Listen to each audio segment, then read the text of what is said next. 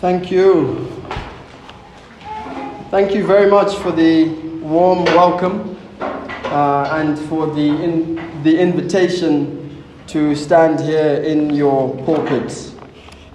When I was given the permission to stand here, uh, I must admit I was filled with some nervousness, uh, and that nervousness carries on. So, your continued prayers for me, even now, uh, as we journey on, welcome. Please turn in your Bibles to the book of Colossians. That is where we will be this morning. The book of Colossians. I encourage you all to have your Bibles open. I want you to see that what we are talking about is not being made up by me. I want you to see that what we are talking about is coming straight from the Word of God. So please turn to the book of Colossians.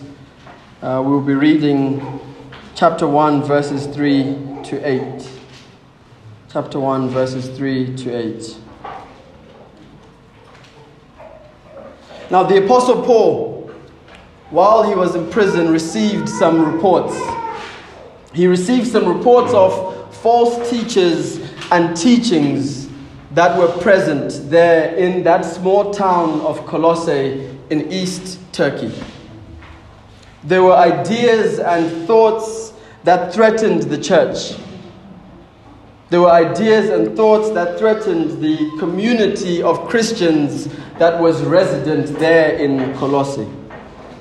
In response to these reports, in response to hearing these things, in order to safeguard and protect the believers, in order to prevent them from going astray and to prevent and protect them from false teaching that was in the air, Paul writes this letter in chains, in a jail cell. His love and concern for the people of God, his love and concern for the church of Christ compelled him to write this letter to these people who, by all accounts, he had never met. There is no history of Paul ever being in Colossae, and so he is writing from a position of love to people who he has not met. But he knows that they are God's people, and so he is compelled to help, he is compelled to enter in to their issues. This letter is being sent to men and women, to boys and girls who believe in Jesus Christ. It is a letter to Christians to remind them, to assure them of their faith, to remind them, to assure them of the supremacy and the sufficiency of the one in whom they have believed. And so that is where we want to, to, to, to address ourselves this morning. And so let us read Colossians chapter 1, verses 3 to 8. That was just a, a context setting so that you know where we are as we come to this letter. Verses 3. We always thank God, the Father of our Lord Jesus Christ, when we pray for you since we heard of your faith in Christ Jesus and of the love that you have for all the saints, because of the hope laid up for you in heaven. Of this you have heard before in the word of the truth, the gospel, which has come to you, as indeed in the whole world it is bearing fruit and growing, as it also does among you, since the day you heard and understood the grace of God in truth. Just as you learned it from Epaphras, our beloved fellow servant, he is a faithful minister of Christ on your behalf and has made known to us your love in the Spirit. Amen. Amen. Before we, we dig deeper, let us pray and ask God to help us to study His Word this morning. Our God and Father in heaven, as we turn to your word now, we ask you to help us. Lord, this is your word and not ours. And so we ask you to open our minds and our ears and our hearts to receive the truth of your word as truth. May the ideas and thoughts of man not be lifted up this morning. We pray, Lord, that your voice would be heard. Please speak to us.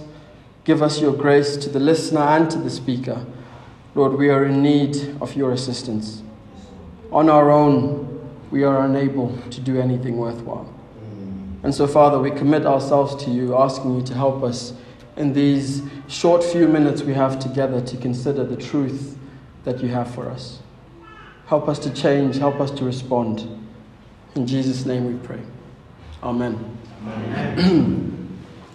so, in verse 3, which really is the intro part of the letter, we see Paul is saying there, We always thank God, the Father of our Lord Jesus Christ, when we pray for you.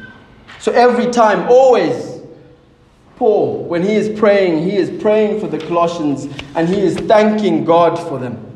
We know in his other letters that Paul was a prayerful man. He was a man who prayed all the time, always going before his God, seeking his God's face.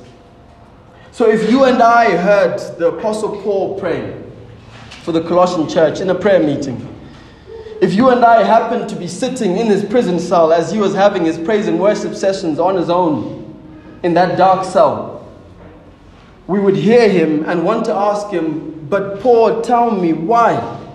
Why is it that when you pray for these people, you pray with thanksgiving and praise? What is it about the Colossians that makes you so grateful? Why is there this little smile on your face when you pray for these people, even though you are in chains, even though you are locked up? Verse 4 Since we heard of your faith in Jesus Christ and of your love for the saints, Paul is saying that his thankfulness to God comes from his knowledge of their faith, which is clearly evidenced by works, their love for the saints. Their faith is alive, as James would put it. Paul is thankful to God because of their faith in Christ. And now let's be clear. He is not only saying that they believe in Jesus Christ, which they do, they must do. He isn't only saying that Jesus Christ is the object of their faith, which he must be if they are saints, which we know they are. He is saying that these men and women who live in Colossae are living a life of faith, which is fueled by, which is informed by their knowledge and belief in Jesus Christ.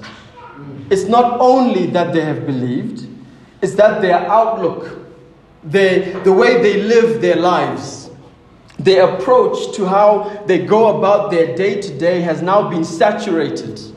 It's now been permeated, colored in by, and affected by their faith in this Jesus Christ.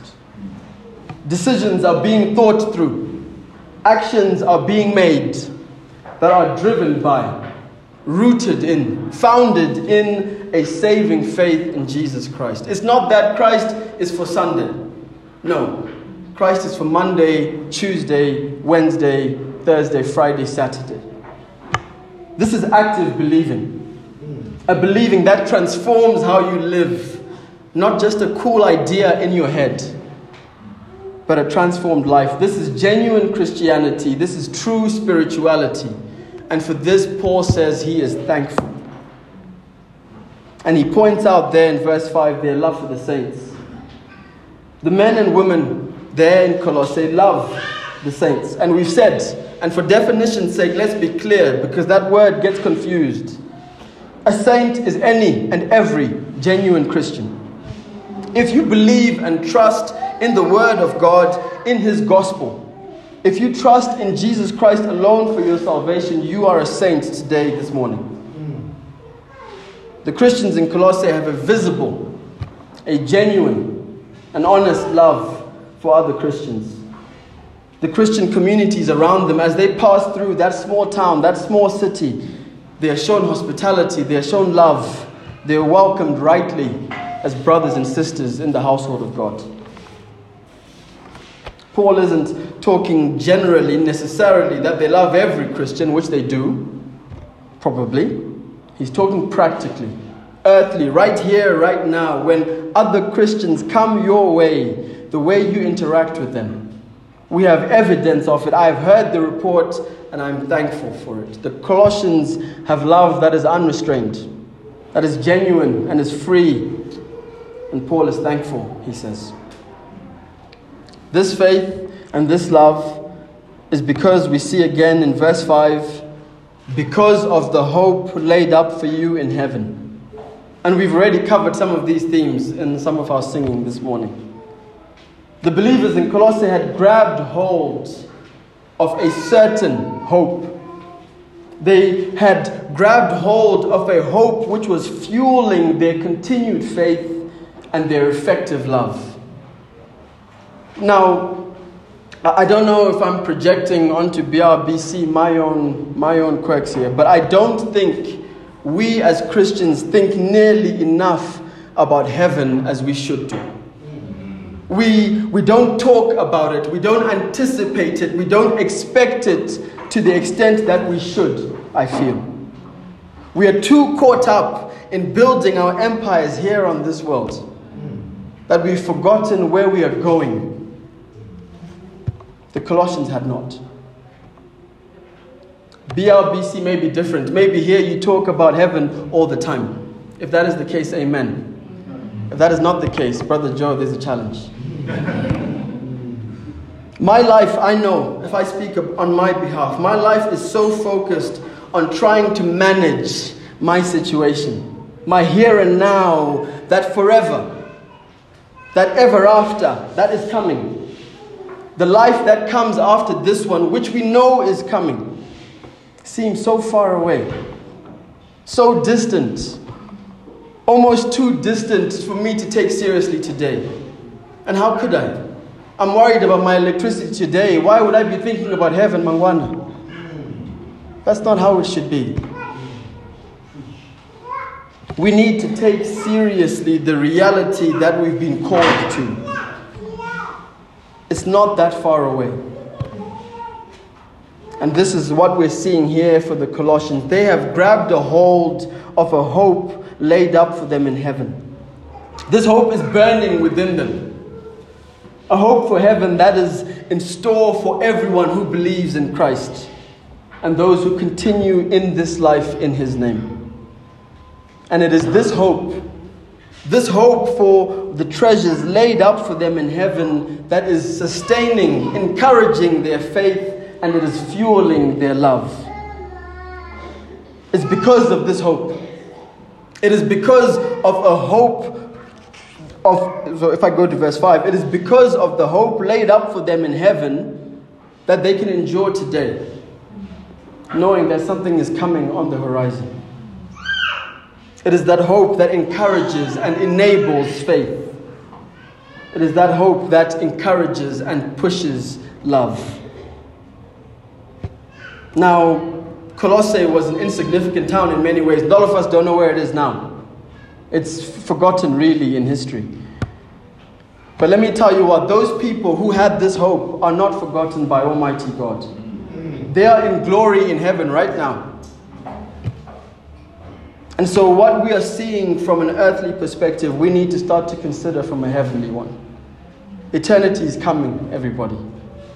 How are we behaving? Now, what is the origin of this hope? This hope must come from somewhere. It must start somewhere. It must be informed by something. What helps us to focus on these things laid up for them in heaven? And we see that in the second half of verse 5. Verse 5, if I read it all, says, Because of the hope laid up for you in heaven, full stop. Of this you have heard before in the word of the truth the gospel. This hope that they have heard about before in the word of the truth is in the gospel. And to that, every believer should say, Amen. Amen. It is the gospel that our hope comes from. That is where it starts, that is where it grows from, that is where it is empowered. Brothers and sisters, the, the gospel truly is good news. It is a message of life and salvation to those who believe, and it gives continued hope to those who have believed. We never grow out of the gospel. The Colossians did not. Their effectiveness, their fruitfulness, according to what Paul is writing here, is because of their holding on to the gospel. The cause for praise and thanksgiving, the cause for glory to God is the fact that they are holding tightly to the gospel of Jesus Christ. Its truth and implications matter daily. Now, what is the gospel? We see in 1 Corinthians 15:3. You don't have to turn there, I can read it for you. It says, Christ died for sins, according to the scriptures. He was buried, and on the third day he rose again, in accordance with the scriptures, and appeared to his disciples. There was and is a gap between a holy God and sinful man. Hmm. Reconciliation is needed for this to be possible for, for man and God to come together, but is impossible because of sin. There is nothing that mankind can do to get right with God. We can try matching up, we can try doing this and that, we can make all the efforts we want to facilitate reconciliation, but sin has created an unbridgeable gap, and there are consequences. It is against and it is offensive to a holy God. But God has made a way.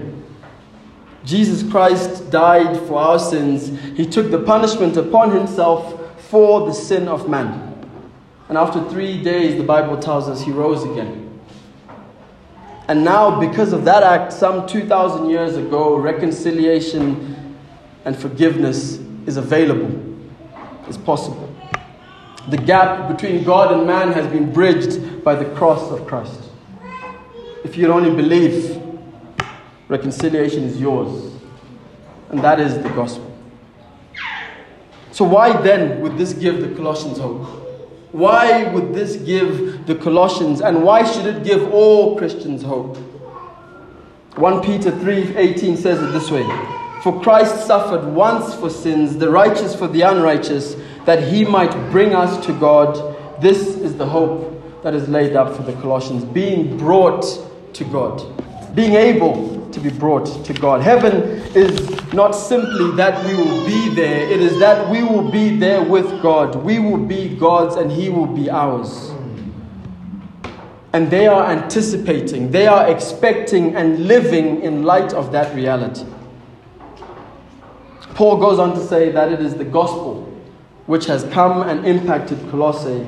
They have heard and understood it, and it has had similar receptions elsewhere. It has gone far and wide. This is the rest of the section 68. The gospel has gone far and wide to all tribes, creeds, and peoples, and it continues to grow. The gospel isn't cultural, it doesn't discriminate against people groups and people types. It doesn't choose tribes, it doesn't choose genders or ages. It's for all people. The Colossians had heard the gospel message from Epaphras, a faithful minister, Paul calls. He had heard the gospel, sent it back to them, and they had believed, and this church had sprung.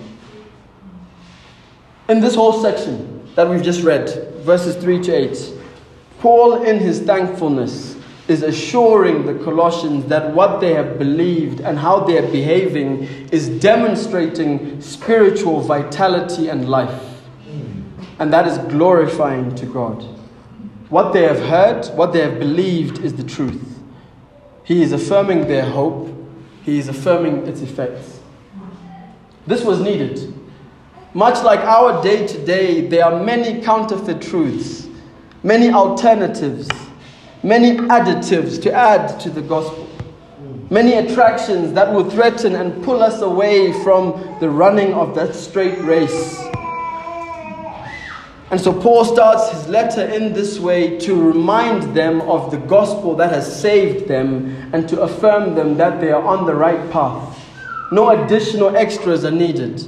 And if you read the letter of Colossians, you will see that the, the teachers there were introducing all kinds of different practices. A spiritual life that is marked by faith in Jesus Christ will show love for saints and will be driven by a hope for the realities of heaven. Brother Joe joked when we were singing that chorus about joyful, joyful, that we sing it in a lullful, dull, low energy way. That shouldn't be the story of the believer. If we know we are going to heaven, we are to be excited for the realities that are awaiting us. That should fuel how we live, how we sing, how we behave. This is the truly spiritual life.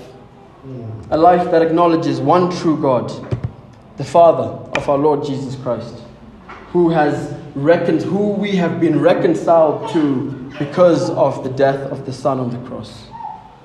And who we can only please, verse 8, because of the love of the Spirit within us.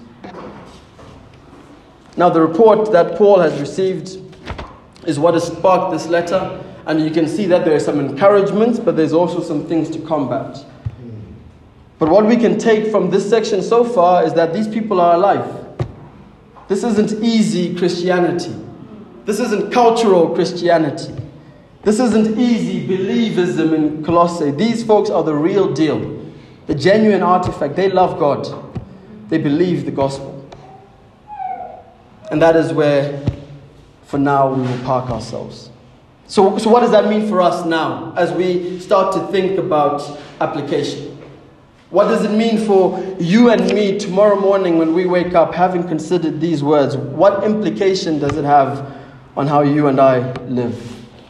And I want to spend a few moments now thinking through that one. Firstly, I want to consider the heading of hope and gospel. As Christians, as believers in here, if you believe in Jesus Christ, you're a Christian. And we are a people that have hope. Now, let me clarify that word hope. Because I think if I use it the same way the world uses it, the way your, dif- your dictionary will define it, you're going to think wishful thinking. I could wake up tomorrow and say, I hope it doesn't rain. I, I hope today the, the, the pianist plays good. Some of you are probably thinking, I hope the preacher doesn't go for too long this morning. These are the things that we are hoping for, but have no control over, no certainty over. Will it work out that way? It's almost a gamble, a roll of the dice, trying to figure out to see what could it be? Hope in that way is what we are wishing for what we are wanting to happen, but have no surety over whether or not it's going to happen. I hope tomorrow the electricity doesn't go. I don't know. It probably will. When the world talks about hope, it is talking about the outcome it wants, not necessarily the outcome that will be. It is a roll of the dice, and that is not Christian hope. Christian hope is certain. It is fixed. It is knowing the promises of God and knowing that the promises of God are yes and amen in Jesus Christ. It is knowing that we have a reality that God has promised to us is coming. And so we know that we know that we know it is coming. There is no possibility that it could not be. That is Christian hope. Our hope is based on what we know our God will do for us on, in the future, based on what He has already done for us in the past. It's not vague. It's not uncertain. It's not wishful thinking. But maybe this is what we want. No. It's fixed. It's done. It's coming. And the Bible talks about this hope often. At the beginning of Paul's letter to Titus, and you don't have to turn there, I can turn there. Um, to save you time. At the beginning of Paul's letter to Titus, he writes this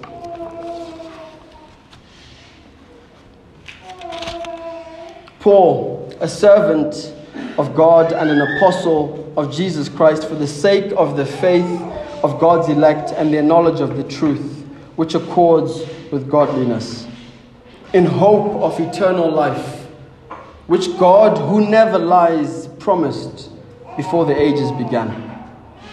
Our hope consists of eternal life. Yes, as Joe mentioned, there will be no more pain, there will be no more suffering. There will be no more tears. Our God will wipe away our tears from our eyes. The Word of God says this. And so we know it will be. But above all, it will be a life that we will be with our Lord forever, which our God Himself has promised. And Paul tells us that our God never lies. And so our hope is yes and amen. We know that we know that it's coming.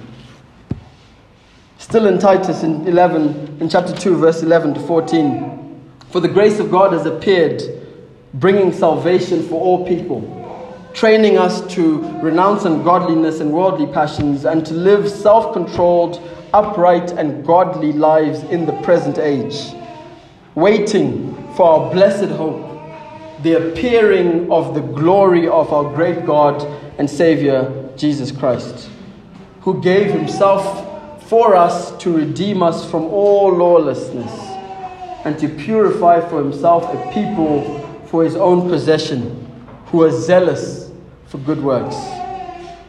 That is our hope, that our God, our Lord, is coming back for us to make things right and new and we who are His, when He appears, when He comes back, Colossians 3 4 tells us, when Christ, who is your life, appears, then you also will appear with Him in glory. We will be revealed for what we are when our God comes back for us. That is our hope. That is how we should live our lives, knowing that our God is coming back for us. This is the same hope the Colossians had. This is the same hope you and I should have. We should be anticipating the coming of our Lord and the glory to come. And it is only through the grace of the gospel of Jesus Christ that we have this hope. And so, if you are in this room today and you do not believe in Jesus Christ, then you know nothing of this hope. This is not your story. I, I, I'm hoping that we will consider these things more because, from my perspective, in my own experience, in my own life, I think I live with a level of disregard for my hope. And what I mean by disregard doesn't mean I don't think about it necessarily. I'm saying I, it doesn't presently affect me. It doesn't press upon my mind and my being except once in a while. And I think it should. It, it should be something that colors in my days, colors in my waking moments, how I live my life, how I love my wife and my children, how I honor my parents and I love my sisters, how I love you, my brothers and sisters here. I mean, I know Christ is coming back, I do. I know the Bible says that and I believe it. But my daily decisions, my thoughts, my habits, the things that I'm fostering and have fostered aren't motivated really by the reality that I will have an account to give to Almighty God. That there is a hope that I'm meant to be banking on. I want that. I want that to be my story. I want for my God to come back for me.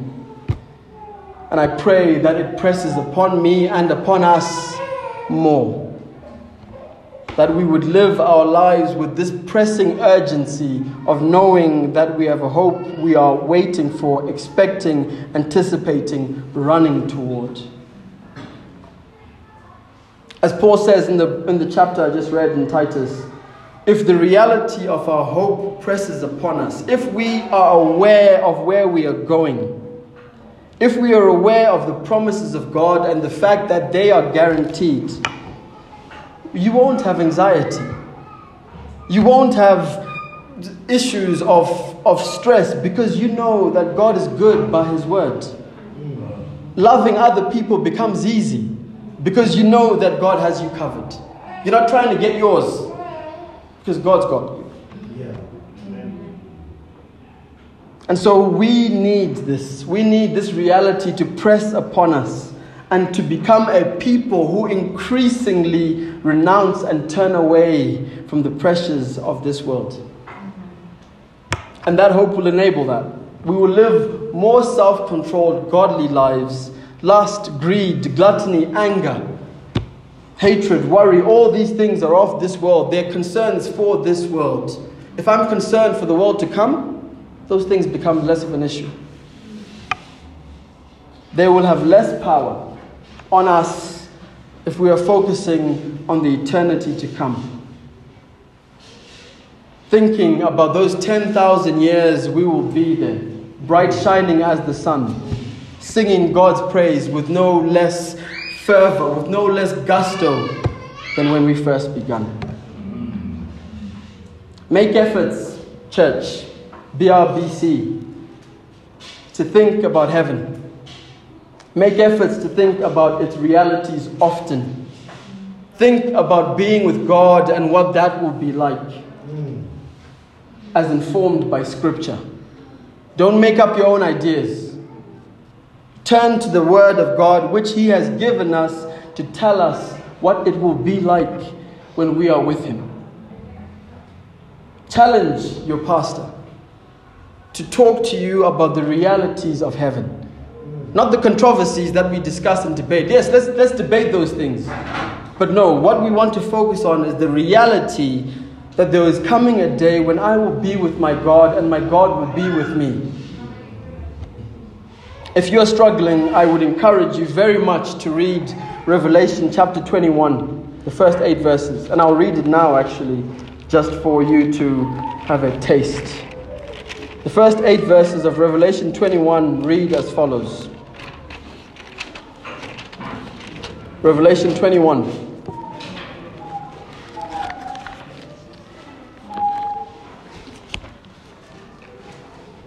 Revelation 21 reads as follows. I'm reading from the ESV. Then I saw, this is John, then I saw a new heaven and new earth. For the first heaven and the first earth had passed away. This, what we're seeing now, is going to pass away. Something new is coming. And the sea was no more. And I saw the holy city, the new Jerusalem, coming down out of heaven from God, prepared as a bride adorned for her husband. And I heard a loud voice from the throne saying, Behold, the dwelling place of God is with man. He will dwell with them, and they will be his people. And God himself will be with them as their God. Think about that. We will dwell with God. He will wipe away every tear from your eyes, and death shall be no more. Neither shall there be mourning nor crying, nor pain anymore, for the former things have passed away. And he who was seated on the throne said, Behold, I am making all things new. And he said, Write this down, for these words are trustworthy and true. And he said to me, It is done. I am the Alpha and the Omega, the beginning and the end. To the thirsty, I will give from the spring of water of life without payment. The one who conquers will have this heritage, and I will be his God, and he will be my son. This is what awaits the people of God fellowship with Almighty God. So let's encourage each other as church members, as friends, as family to think about these things Let's encourage each other to be mindful of our true home. That's not to say we don't have responsibilities now. Yes, let's engage. We need to work. We need to take care of our families for sure. But let's do those in context with the awareness that where we are going is so much better. Let us be informed always by the gospel and the grace of our Lord Jesus Christ. Lastly, and very, very quickly, just to round it off, the second point where we've looked, we've just looked at hope and the gospel is now faith and love. Christians are to love each other. As a church, you are to love each other. By this shall all men know that you are my disciples, if you have love one for another. There is something about the way the church is to love each other that is a witness to those outside if we believe in Christ, if we follow Him, if we have the same hope, we will love those that do too. And if we think about it just logically, in an earthly type way, we're going to be spending a whole lot of time with each other. Let's start building up those foundations now. And so we are to love each other. Our faith should inform our love, and that should be fueled egged on, propelled by our common hope. Now, love isn't easy. We all know this. It doesn't mean that we're all going to be singing kumbaya around a fire, having a good time, telling jokes all the time. but it does mean that it is necessary for us to do so. Believers in Christ are to love one another, where love is that agape, selfless, sacrificial, unconditional love. It is putting the needs of others first. As Romans 12:9 puts it, loving one another with brotherly affection, outdoing one another in showing honor. Does that characterize BRBC? If I was coming and I was observing BRBC, would I see this? Is there an outdoing of one another in showing honor? Just to be clear again, loving doesn't mean you're going to see eye to eye. Loving often means you're going to need to have a strong word every so often. You correct those you love, you challenge those you love. We are sinners after all, with different experiences, but we must remember we are saved by the same grace. That's what binds us together. Love will take work and effort. It's not going to be light, but it is praiseworthy and it will be glorifying to our God. And so, this week, BRBC, this week, let us consider our hope. Let us consider our faith. Let us consider our love. May God be pleased to work and help us this week and beyond. May our faith be active in how we live. May our, life be, may our love be genuine in how we express it to each other. May our hope be pure. And may we, as individuals and as a fellowship, be a cause for thanksgiving and praise and glory and honor to Almighty God. Such that, as Paul did for the Colossians, maybe when I'm reporting back to Feltham, which I will do, there will be a cause for thanksgiving for BRBC. May BRBC, Harare, comma, Zimbabwe, be a place where hope is effective. Yeah. And may love be genuine in this place. Amen. Amen. Let me pray to close, and then Brother Joe, I believe, will come up and introduce our last hymn.